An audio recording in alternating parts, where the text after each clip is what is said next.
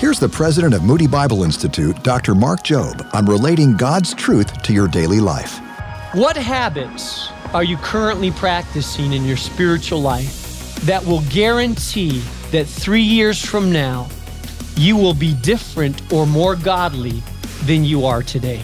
Three years from now, you're going to come to me after a service and come and say, Pastor, I got a problem. I just don't feel like I'm growing and I don't know why. Well, I know why. You have a desire but no discipline. And desire with no discipline leads to stagnation.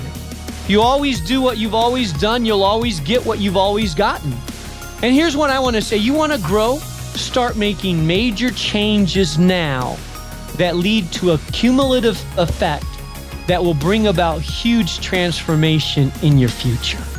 For more truths to transform your life, go to boldstepsradio.org.